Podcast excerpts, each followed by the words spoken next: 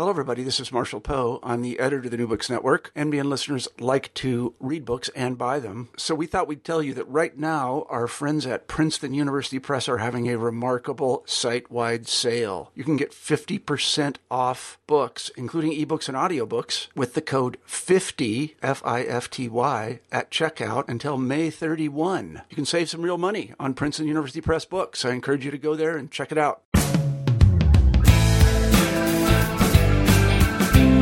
Hello, everyone, and welcome to New Books in National Security. I'm Paul, the host of the channel. Today, we're going to be chatting with Dr. Jacob Shapiro, author of The Terrorist's Dilemma Managing Violent Covert Organizations. The book is published by Princeton University Press.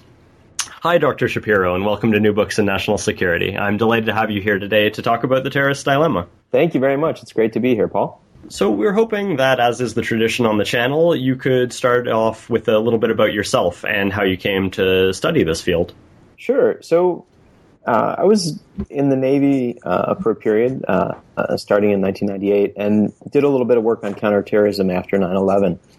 Um, and one of the things that really stood out in the work that we did at the time is uh, there was like lots of strife and discontent in the groups we were looking at, and no one had a good explanation as to why that would be the case. And so, you know, this idea that there was kind of lots of conflict within terrorist organizations was in the back of my head when I got to grad school at Stanford uh, in 2003. And so I started doing a bunch of reading on kind of organizational economics and what the issues were managing organizations more broadly. And that work led me to a couple of ideas about why certain things that look odd on the surface uh, might make a lot of sense. Certain things we see in terrorist organizations, which look odd on the surface, might make a lot of sense. And so that got me started down the path that eventually led to the book.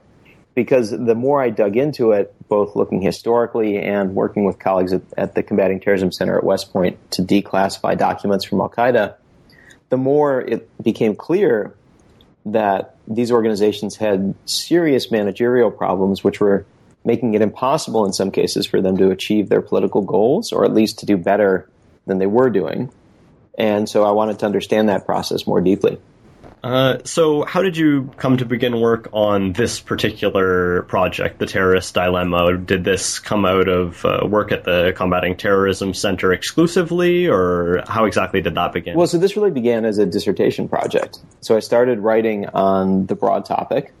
Um, and then I started writing on, did some writing focusing in on terrorist financing and why it was that so often terrorist groups, which seem to have plenty of resources, looked like they were conducting attacks on the cheap. And one ex, one potential explanation for that is the kinds of managerial dilemmas that I talk about in the book. And so the more I wrote on this, the more it resonated with people. And so I turned it into a dissertation. And then the dissertation I turned into a book after I got to Princeton as you alluded to, the book deals uh, not only with this game theoretic analysis of terrorist behavior, but you also survey over 100 memoirs from terrorists from a lot of different organizations. Uh, what were some of the methodological issues that you encountered with that approach to your research? Well, so I think the reason that I did the uh, did the analysis of all the autobiographies is there's not a really good systematic way to think about sampling the organizational structure of terrorist groups, right? What we'd like to know generally scientifically in lots of these cases is what happens on average, right? And then once we know what happens on average, we're interested in what's the distribution of outcomes that we see in the world. And so when you think about terrorist groups, if you want to think about what's the distribution of organizational pathologies, that's a really hard question because the groups that tend to get written about in detail, such that you can understand what the organizational uh, problems they had were, are the groups which conduct a lot of attacks. And so if you just went by like where you could find good histories of terrorist groups, you'd end up basically writing about uh, the PLO and the IRA and to some extent uh, Al Qaeda.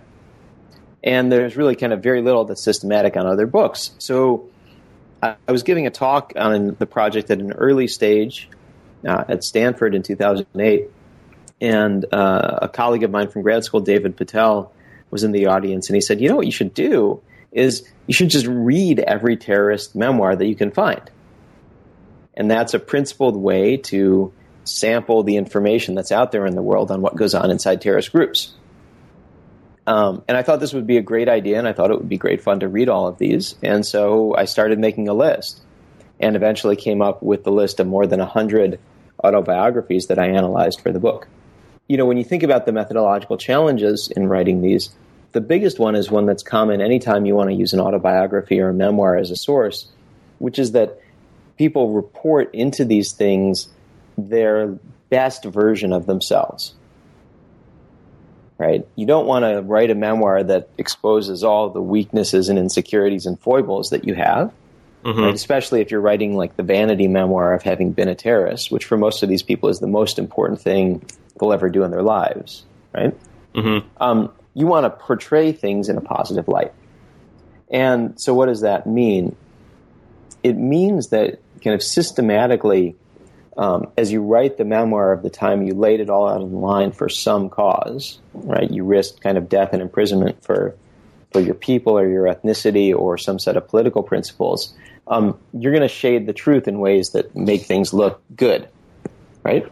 And so, um, what that means is that as we read these, we need to treat them with great care. Right? We need to not take them as ground truth or as an honest reflection of what happened, but as the biased uh, version that people would like to have remembered. So, when you think about analyzing them, you want to think about what kind of bias is this going to impart. So, how are people going to shade the truth? And one thing I feel fairly confident about is they're not going to shade the truth to say, look, we did lots of paperwork and argued a lot. Right? They're going to shade the truth to highlight the glorious deeds that they did. Mm-hmm. Right? Or at least they would like to remember themselves doing. And so when we look at them from the perspective of using these things as evidence on organizational pathologies, they're going to underreport problems. Right? So to the extent that we see people who are recounting for, you know, in their mind, right, they're recounting for posterity the great deeds that they did. If they pause to mention what a pain in the butt the paperwork that their boss, who they really disliked, made them do, that means that that was probably a huge portion of the experience, right? And so we can kind of take the counts of these things in the memoirs as a real lower bound on how much certain kinds of problems were present found that to be one of the really interesting points of the book, and that's your assertion that these terrorist groups are far from being alien to our everyday experience of the world. They're very familiar from an organizational perspective in terms of the organizations we might go to work at every day. Um, how did these terrorist groups really, in a practical way, look and act like normal business or, or public sector organizations? Well, I mean, so I think the first thing to say, Paul, is that they don't all right? Some of them really do look like the image we have of terrorist groups, right? Small groups of people operating very secretively, using lots of security, limiting communication, and so on. Um, but not all, right? Some groups look very mundane. And so, in some way, the, the goal in the book is not just to point out that these mundane groups exist out there, right? The kind of point of uh, a key point of the book is to lay out why it is that we see such variation in how terrorist groups are organized. Right? And so, with that in mind, I think, you know, a key part of the answer to your question is, you know, your question was how do they look like normal groups or normal organizations? I think a key part of the answer to that is uh, basically most ways, right? In some groups, right? So some groups employ for example, the Islamic State of Iraq, the predecessor to today's Islamic State, they employed uh, very nice spreadsheets to track their personnel every month that had a unique serial number for each fighter, their kunya or nom de guerre, uh, information on the number of dependents in their house, the uh, whether they were married or not, and how many children they had if they had children, and then other dependents, and how much was paid to them that month. And so that's very normal. You see groups that did things like require people to get receipts or provide receipts when they took resources from their supporting population.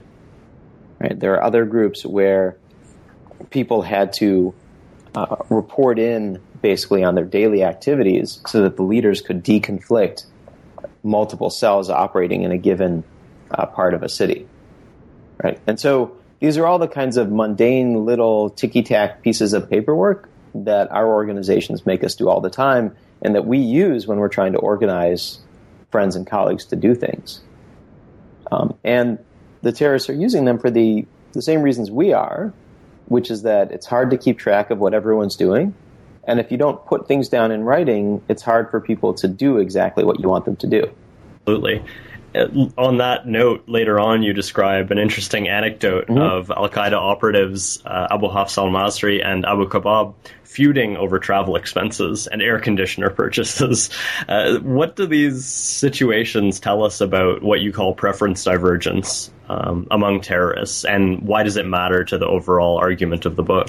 Well, so I think I think what they tell us about preference divergence is that it's quite common and very hard to avoid. So the idea of preference divergence is that you and I might agree on the same goals for our society, but if you like air conditioning and like to be comfortable more than I do, you might want to take a portion of our money as a group and spend it on that as opposed to putting it all towards advancing the political cause. And so we have different preferences over the amount of money that should go towards the cause. And you see this all the time in these groups, right? You see people fighting over uh, what targets to attack. You see people arguing over which populations to attack. You see people arguing over how to spend money, uh, who to bring in, all kind of all dimensions of conflict. So when you see something like the dispute between Abu Hafs and Abu Khabab, you can interpret that two ways. Right? One way is that this is clear evidence of preference divergence, right? They had kind of different beliefs. In that case, Abu Khabab felt he deserved a little bit more physical comfort than Abu Hafs thought he should have. So that's one reading. Another reading is that they disagreed about something else, but one way they could kind of have their fight and Hafs could try and bring Khabab back into line was by accusing him basically of financial impropriety, right? And so you can't tell from individual transaction communications like that which it is, right? Is it that they disagreed over how much personal comfort people should have, or that this was a way that Hafs could try and win in some other conflict. Mm-hmm. But whichever one of those it is, it's clear that these two dedicated terrorists fighting for Al Qaeda had deeply different preferences over something, and that was causing friction within the group and causing them to communicate in ways that could have been useful to counter terrorists had they intercepted it earlier really interested by this notion that people who are good at conducting violence and therefore make ideal terrorist recruits are going to have an underlying preference for violence, and sometimes more so than the very leaders who've recruited them. Uh, you also point out that once members uh, enter the terrorist underground, these individuals come into a self reinforcing cycle of getting more and more radical. I thought this was a, fascinating insight, and I was hoping you could expand on this idea a little bit for us. Exactly. So, this is something that um, was really first well articulated uh, by J. Bowyer Bell, who had spent many years uh, basically hanging out with, with terrorists and trying to understand how they think. And he called this, he called the milieu that people kind of enter when they go into these small hierarchical organization, a small uh, conspiratorial organizations, the dragon world. And his idea was that when you spend all your time in hiding, isolating yourself from society, living in a relatively uh, abstemious way where you're denying yourself lots of pleasures in order to advance a cause, and you spend all your time doing that with a small group of other people who are doing the same thing, one of the things that you tend to talk about is the righteousness of your cause and the justifications for what you're doing. And so over time, you naturally come to believe more and more that anything, any action, would be justified in pursuit of the cause. You also come to lose touch with how the things that you're doing will be perceived by people on the outside. And typically, when you bring together a bunch of action oriented people who've already decided on violence as a way to achieve political goals, and you put them into that setting, they kind of psych each other up, right, towards more and more violence. And this is a psychological process that is was noted as early as uh, 1880 by the people who were forming the first terrorist groups in Russia uh, to fight against the czar, and that's portrayed wonderfully in some recent Hollywood movies. So, so for example, the the terrorist farce Four Lions, which about a group of hapless would-be jihadis in the United Kingdom, perfectly portrays how these guys become more and more disconnected from reality the more time they hang out together and kind of talking about the jihad they're going to do and how great it's going to be and how they're going to change the world. Um, so you can think of this as like the negative downside of the political engagement process that you see whenever you put groups of motivated young people together in a room. It's just this group of young people are have made a choice about how to achieve their political goals that we find deeply reprehensible. Absolutely. Chapter 4 um, goes on to discuss uh, seized Al Qaeda in Iraq documents, right. including fighters' pledges of allegiance, managerial reports, financial documents, a whole raft of, of items. Yes. What do these tell us about Al Qaeda in Iraq, and how did the data end up measuring up against uh, the book's core assumptions and predictions? So, so that's a that's a great question. So, I think the the first part of that um, is really you know what they tell us, and I think what they tell us is that whenever you need to manage large numbers of people, you need paperwork, and you're going to have some bad apples. And so you need paperwork both to keep track of what everyone is doing and also to enable you to identify who the bad apples are. And since the publication of the book, uh, I've started on a project with some folks at the RAND Corporation where we've gotten about 150 uh, financial documents, uh, additional ones from Al Qaeda in Iraq and its successor, the Islamic State of Iraq, declassified. And what you see in those is very similar to what you see in these, which is the standard set of management tools being used, right? Um, accounting spreadsheets, chits for various activities, um, the recording of kind of mundane details that don't seem that important, um, and uh, lots and lots of tracking of expenditures. Right, there are spreadsheets that are, um, you know, hundreds or even thousands of lines long, detailing line by line expenditures on each day uh, for given areas over multi-month periods. Right, and you can imagine what a great boon that is if it's captured by uh, counter terrorists, as the documents we're working with were. Right? And um, so to there must have been great value in maintaining these documents. So I think the key thing this reveals about the group is as much as it appeared on the outside to be a cohesive, unified organization, it was in fact riven by splits and disagreements over what to do, who to target, how to manage the struggle, and how to spend funds. And one of the ways they tried to deal with that was through record keeping and bureaucracy but that introduced massive organizational vulnerabilities.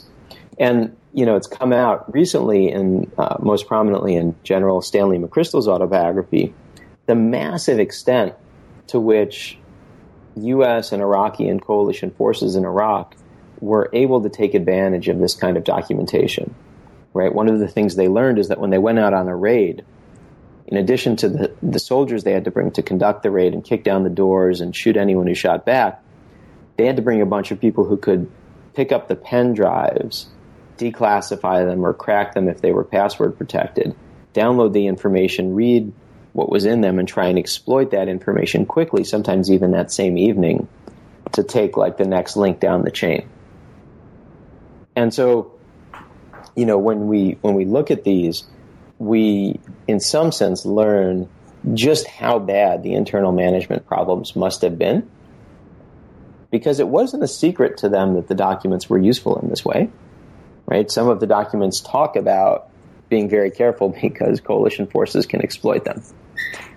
And so I think what it highlights is just that the, these groups, even that can look very dangerous and very unified from the outside, are often just riven with conflict because of the thing you asked us about. You you know you you pointed out earlier, which is that when you recruit people by promising them this like glorious fight against the enemy in, in an irregular organization which engages in atrocities on a regular basis, you're just not going to get the most disciplined bunch of people. And so you're going to need some tools to keep them in line.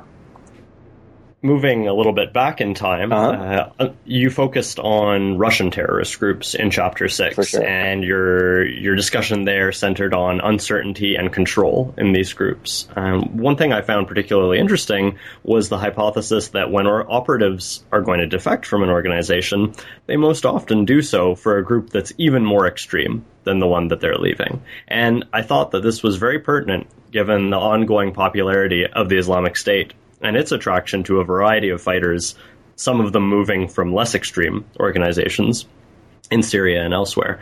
I was hoping that you could discuss this pattern as well as any other trends that emerged in your study of these Russian organizations' activities um, in the late 19th century.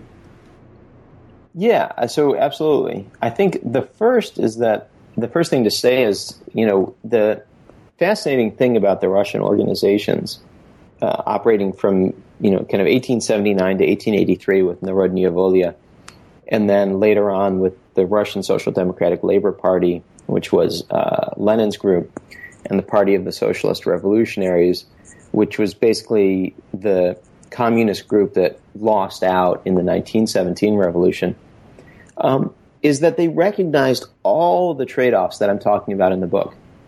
And in fact, when they first start thinking about engaging in terrorism, they explicitly debate can we organize in ways that are at once sufficiently secret that the czar won't uh, track won't be able to track us down and get us, um, or uh, are they, you know, can they so can they operate in ways that are sufficiently um, secretive that the czar's secret police won't be able to track them down and stop them, yet at the same time allow the political leadership sufficient control of the terrorist apparatus that the apparatus won't self reinforce and spin off into doing counterproductive things.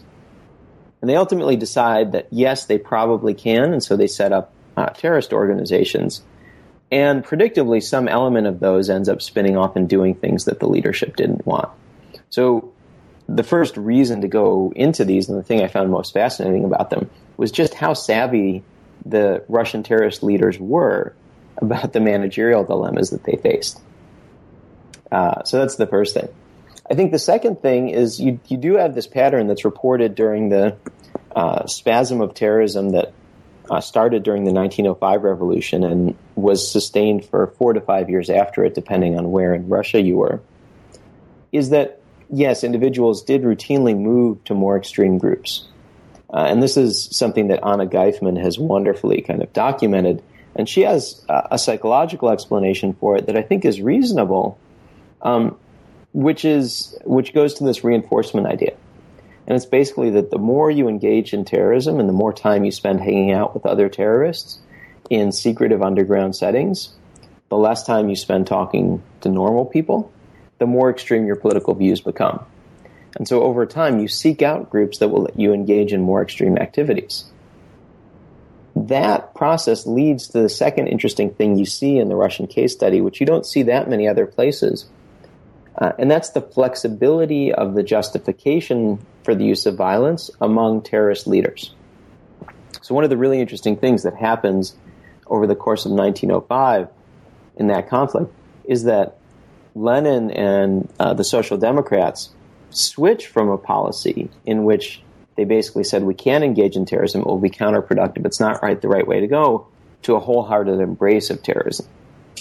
One of the main reasons they do that is they kept losing members and potential fighters to the Party of the Socialist Revolutionaries who were allowing people to engage in terrorism. Right? So the politics of maintaining people inside the group caused them to shift away from what they thought might be politically optimal outside the group and in a way that led them to engage in more terrorism, even though they didn't really think it was the right thing to do politically at the time. Chapter 7 addresses discrimination and control in Republican and Loyalist terrorist groups in Ireland during the 20th century.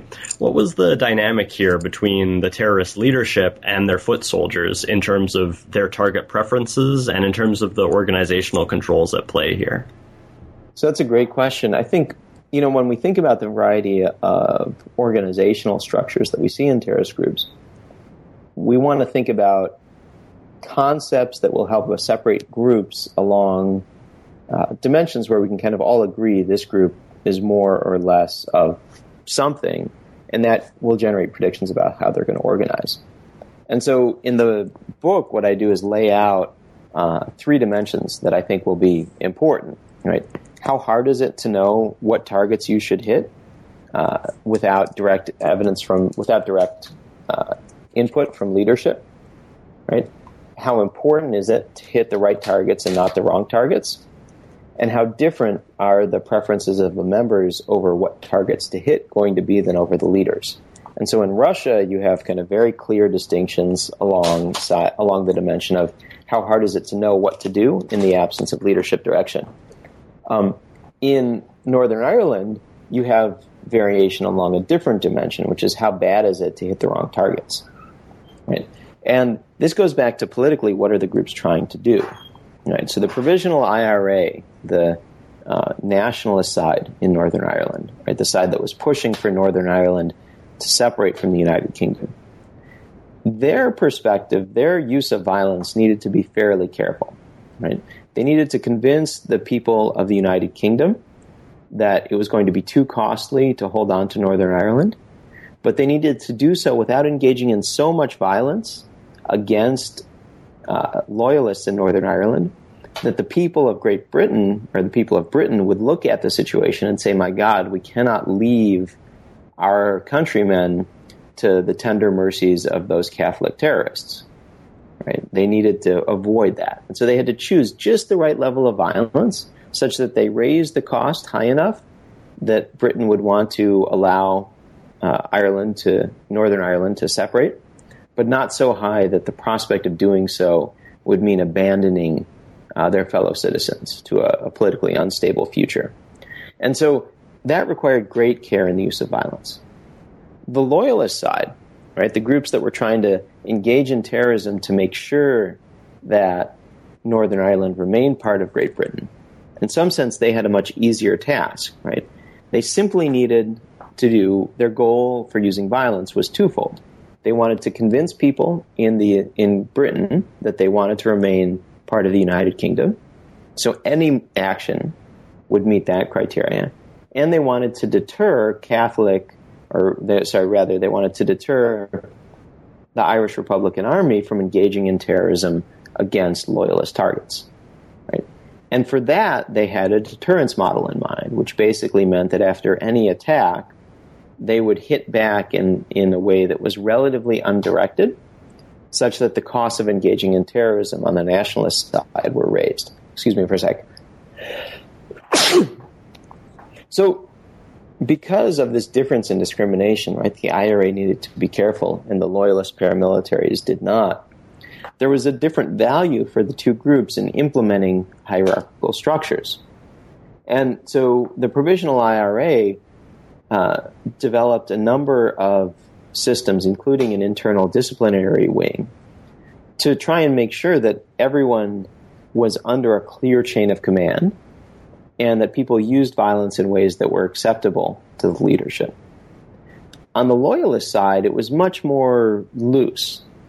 Right, the the main loyalist paramilitary, the largest one, uh, the UDA, was basically organized around a series of local units, each of which collected dues from their members and then kicked up a portion of those dues to the next higher level in the hierarchy. And so, in some sense, it was kind of like a membership club, right, whose local uh, units would appear, periodically engage in terrorist activities. And so that organization was appropriate for a group that didn't need to be too careful about how violence was used, but would never have worked for the IRA, where you needed to make sure that hot headed young members didn't engage in things that would uh, reinforce for the population of Britain the impossibility of ever allowing a substantial of it, measure of independence to Northern Ireland. To the Middle East, um, in Chapter 8, you go back to this concept of preference divergence right. as it relates to secular and Islamist militants in the Palestinian territories. Uh, what insights did you find there in terms of the contrast between Hamas and Fatah? So, I think there are two things that are instructive from this case study. Um, the first is, I think, you know, my favorite terrorist quote I think, of all time comes from this case study. Uh, and this is this quote uh, by the former, by the alleged leader of Black September, the man who allegedly planned the Munich Olympic attacks in 1968. And in his autobiography, which is remarkably frank, he talks about the challenges that Fatah had with people who were uh, plants for Jordanian intelligence during the war against Jordan in, in the early 1970s, right? The, the Fatah and the PLO basically uh, fought a war against the Jordanian state and were eventually kicked out of Jordan. And in his autobiography, he tells about the time that a major arms cache was compromised, and they did an internal investigation to find out who did it. And they found out that it was two members who had passed themselves off as fanatical extremists. And he says in his autobiography uh, that this confirmed his belief that extremists were either imbeciles or traitors. Right? Because no, or sorry, that true fanatics were either imbeciles or traitors. And what was interesting about that is it reflects a deep problem in how you screen for members who believe the same things as the leadership does, which is that if what you ask for is the most extreme members possible, that's a fairly easy thing for people who are working for intelligence communities to fake. And it's a fairly easy thing for people to think in general, right? They can spout extreme political views fairly easily. And so you need other ways of making sure that the people who come into your group are the kinds of people you want. So that's the first thing that's interesting in that case. The second thing that I think is really interesting in that case is that Fatah and Hamas had very different populations that they were trying to draw into the group, and that led to very different organizational challenges. So Fatah was an organization that was operating mostly in exile, a very diverse population from across the Palestinian diaspora, and they didn't have uh, a stable base in one place in the world for long periods of time. Right? They were in Jordan, then they were kicked out and had to go to Beirut, Beirut, then they were kicked out and had to go to Tunis, and so they were moving around a lot. Right? And so they didn't have the ability to establish a place where they could recruit for the long term from a single population, get to know people from the time they were young, and then bring them in. Right? They had to kind of bring in a very diverse group of people. So that meant that they brought in a group of people with very diverse preferences and had the resulting problems in managing them. Hamas, on the other hand, established this social service provision infrastructure early on that it used as a way of vetting people who are coming into the organization. So you could make sure that people had been participating in youth activities and contributing charitable time and things like that. And you could also, through these institutions, get to know their families and the larger kind of um, society from which they hailed. And that just wasn't possible for a diaspora organization like Fatah. And so what that meant is Hamas was able to bring in people from the start whose interests and preferences were more aligned with those of the organization. Right? And so they had many fewer managerial problems than Fatah did. Now, this didn't mean that they had none. And in fact, one of the key bombings that people look back on now in 1994 and think of as basically being the point at which the Oslo peace process started to unravel appears to have been a bombing that was not sanctioned by the group's political leadership. Right? And that was in fact done because the local cell felt it needed to be done. And so they took action on their own on their own kind of cognizance without getting approval from higher ups. But in general, that was an aberration in Hamas. Right? For the most part, Hamas shows very few signs of disagreement within the group. And what it looks like in that case study is that's because they were able to recruit a group of people who are more unified around the cause to begin with. And so they just had less preference divergence. They had less need to manage people. You conclude the book by stressing that terror groups suffer the same bureaucratic constraints as any other human organization and are therefore governed by certain key trade offs in all the choices they make. What were some of the policy recommendations that stemmed from your findings? So I think the the biggest the biggest one is to keep these organizations in perspective, right? As you're seeing uh, with the Islamic State, and as you've seen with lots, of other groups historically, the bigger they get, the more fighters they bring in, and the more activities they try to do, the more of a signal that they create for uh, counter terrorists and others who are trying to suppress their activities. And so there's an inherent limitation to this mode of organization.